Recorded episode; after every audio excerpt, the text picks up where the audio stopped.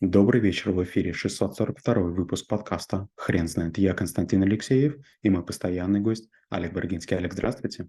Константин, добрый вечер. Хрен знает, что такое умеренность, но мы попробуем разобраться. Олег, расскажите, пожалуйста, а разве это навык? Для меня да. Я когда-то такую фразу услышал, что есть плохое и есть хорошее. Но если слишком много хорошего– это плохо, слишком много плохого может быть хорошо, и только умеренность позволяет отделить одно от второго.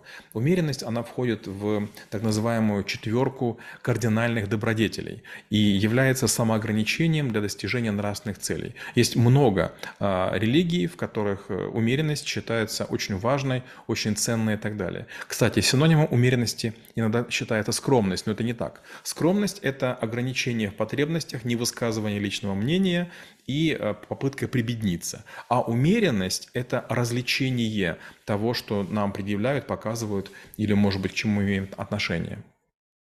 Олег, интересно узнать ваше мнение. Почему умеренность как навык– это не очень модная Можете, э, пожалуйста, немного описать, как думает средний человек, когда у него появляется возможность что-то купить лишнее, и он не пренебрегает этой возможностью?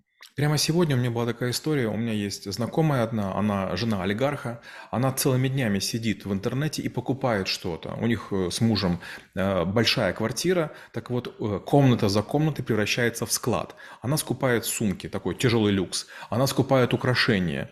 И, честно говоря, моя первая мысль была такая, что, возможно, она, ну, в том числе готовится к разводу. Она говорит, нет, как бы, у меня есть доля в компании, она очень небольшая, есть брачный договор, но мне точно все же будет хватать. Я спрашиваю, а зачем же вы столько покупаете? Вы же не используете. Она говорит, «А, кое-что я использую, кое-что я дарю, но мне доставляет процесс удовольствия покупать. Я говорю, но вы же понимаете, что вот многие из вещей могут выйти из моды, устареть. Э, мало того, вы используете совершенно ненормально красивые интерьеры а стиля Версаль, там сусальное золото по стенам, для того, чтобы хранить какие-то дурацкие коробки, пыльные, и, в общем-то, которые могли там в грязных грузовиках или багажниках переводиться. А женщина говорит, а вот чем мне еще заниматься? Я говорю, вы можете сделать фонд для детей, вы можете лечить животных. Она говорит, нет, мне это неинтересно. Вот мне нравится этот процесс, и я в нем ради него. И получается, вот здесь нет умеренности. С другой стороны, я когда читала книгу, которая меня очень поразила, как выбирали некого папу. Я не помню, это уже реальная история или нет, но якобы была а, серия комнат, через которые должны были пройти люди, претендующие на этот пост. Э, в первой комнате люди обжирались, во второй одевали дорогую одежду, в третьей там опивались вином. И, конечно же, из пап папа были из них никакие. Но один человек взял самую скромную одежду, съел самое минимальное и выпил всего лишь воды. И все, кто наблюдал там как-то тайком, они сказали, вот это будущий папа. Знаете, вот есть такая фраза по-украински «що над миром, то на здраво». То есть, что сверх меры, оно ну, не, не может являться разумным. Знаете, наше общество не умеет умеренности. Представьте, мы восхищаемся олигархами, которые владеют миллиардами, при том, что, возможно, у них есть знакомые друзья, однополчане, односельчане, которые просто голодают. Олег, как вы думаете, может ли понятие умеренности стоять рядом с м, таким понятием, как нужда? Мне кажется, что нет. Потому что нужда– это когда нам чего-то не хватает. А умеренность в том числе и возможность отказаться. Бывают ситуации, при которых, например, у нас есть нужда в деньгах, но потому что мы хотим купить, не знаю, третью машину, какую-то очень дорогую, или там диван из крокодиловой кожи. Это ведь тоже нужда. То есть не всякая нужда является необходимой. Очень часто люди мечтают о том, что, в общем-то, не имеет смысла. Например, вот эти вот инфогуру, они все время говорят, будьте миллиардерами, я сам миллиардер миллиардер. Так вот, знаете что? У них, у бедных, у самих нужда.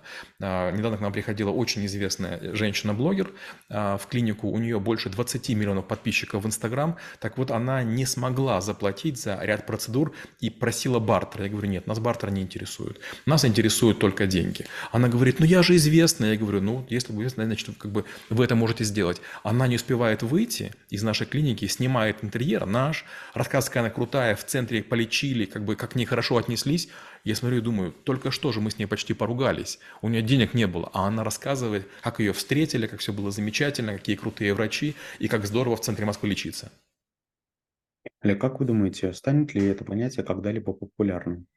Нет, не станет. Культура успеха, культура выжимания из э, всего, что только можно, она приводит к тому, что мы становимся неумеренными. У каждого из нас есть лишние предметы. Иногда мы едим сверх меры только потому, что это бесплатно или потому что, ну почему бы не съесть там сухариков или чипсов. Мы, бывает, совершаем совершенно глупые поступки эмоциональные. Я не понимаю, как умеренный человек в нормальном состоянии может купить последний iPhone или, не знаю, там, последний телевизор. Они же тут очень дорого. Они не являются э, при, при этом первой необходимости. Олег, как вы думаете, а в каких уголках э, нашей планеты, в каких странах у людей сформировалось это понятие? Вы знаете, умеренность, она по сути является тюрьмой народов. И вот когда там, мы видим бедных и бангладешцев, бедных индусов или там несчастных вьетнамцев, а, непальцев, по сути, они говорят сами себе, что а вот нам не нужно лишнего. Вот я съел плошку риса, этого достаточно. Вот я съел рыбу раз в неделю, этого достаточно. Будем честны, вегетарианство в Индии – это единственный способ сохранить коров. Иначе их бы всех съели, и не было никакого молока. Получается, что ограничения, они используются для больших количеств людей, которые имеют мало денег. И вот они пропагандируют умеренность. А вот люди, у которых есть возможность творить все, что угодно, они неумеренные. Любой индийский олигарх, у него есть фотография, где у него из золотой кольчуги сделана одежда. Я был у индийского олигарха, который в центре родного города сделал гигантский небоскреб, на этажах которого построил дома для своих родных и близких. То есть город-башня находится вместе в жутких трущобах. И как бы все к нему приходят, получается, ему нет необходимости его покидать. Но это же ненормально. Ты же мог взять там 9 кварталов и колоссально их улучшить. Сделать свой офис, сделать дороги, сделать паркинги, сделать столовые, там, не знаю, хостелы. Но нет, человек говорит, я сделал только для себя. Я возведу только свою слоновью э, башню. Опять же, гляньте на олигархов многих, которые покупают гигантские яхты, которые гораздо больше, чем военные корабли большинства а, большинства стран. Там содержатся подводные лодки, там гаубичные установки, вертолетные площадки, а, площадки для кормления акул, бассейны с пресной водой. Вопрос, а все ли сотрудники, которые работают на олигарха, получают зарплату вовремя? У всех ли из них здоровы дети?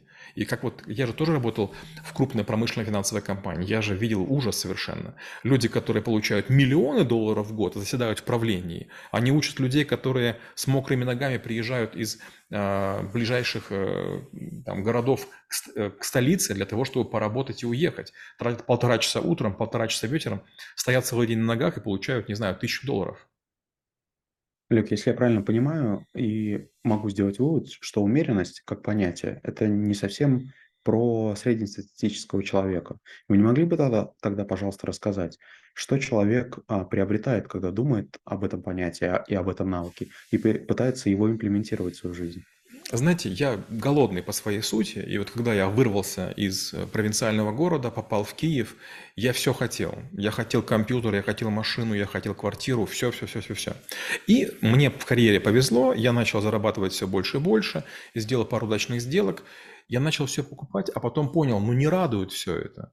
Я не смотрю телевизор, я не езжу в автомобиле. В квартире я занимаю очень маленький кусочек площади. Опять же, когда я ездил в автомобиле, у меня был Audi Q7, 7 мест, а я сижу один. И для кого это делаю? Для чего? А, опять же, я мог есть любую еду, и каждый обед ходил в ресторан Freedom, это недалеко от нашего бизнес-центра, и там у меня была 50% скидка по козырной карте. И получается, в какой-то момент я вдруг понял, что мне доставляют радость маленькие вещи. Как ко мне приехал акционер, в Киев, и я заказал ресторан «За двумя зайцами». Есть такой фильм, и вот как бы недалеко от церкви Андреевской есть такой ресторан, и, значит, там была севрюга, там были всякие растягаем, там всякие дорогие блюда. И вдруг он подходит и говорит, слушай, давай водочки, картошки кусочками, селедочку с лучком. Я подумал, слава богу, я уже не могу есть всякие изыски. Я подумал, вот это круто, когда богатый человек, который может купить себе все, что угодно, он говорит, давай не будем выпендриваться. Опять такая же история тоже с этим же человеком. Я был в ресторане, попытался чаевые оставить, очень большую сумму. Он вернул мне почти все и говорит, 500 рублей будет достаточно.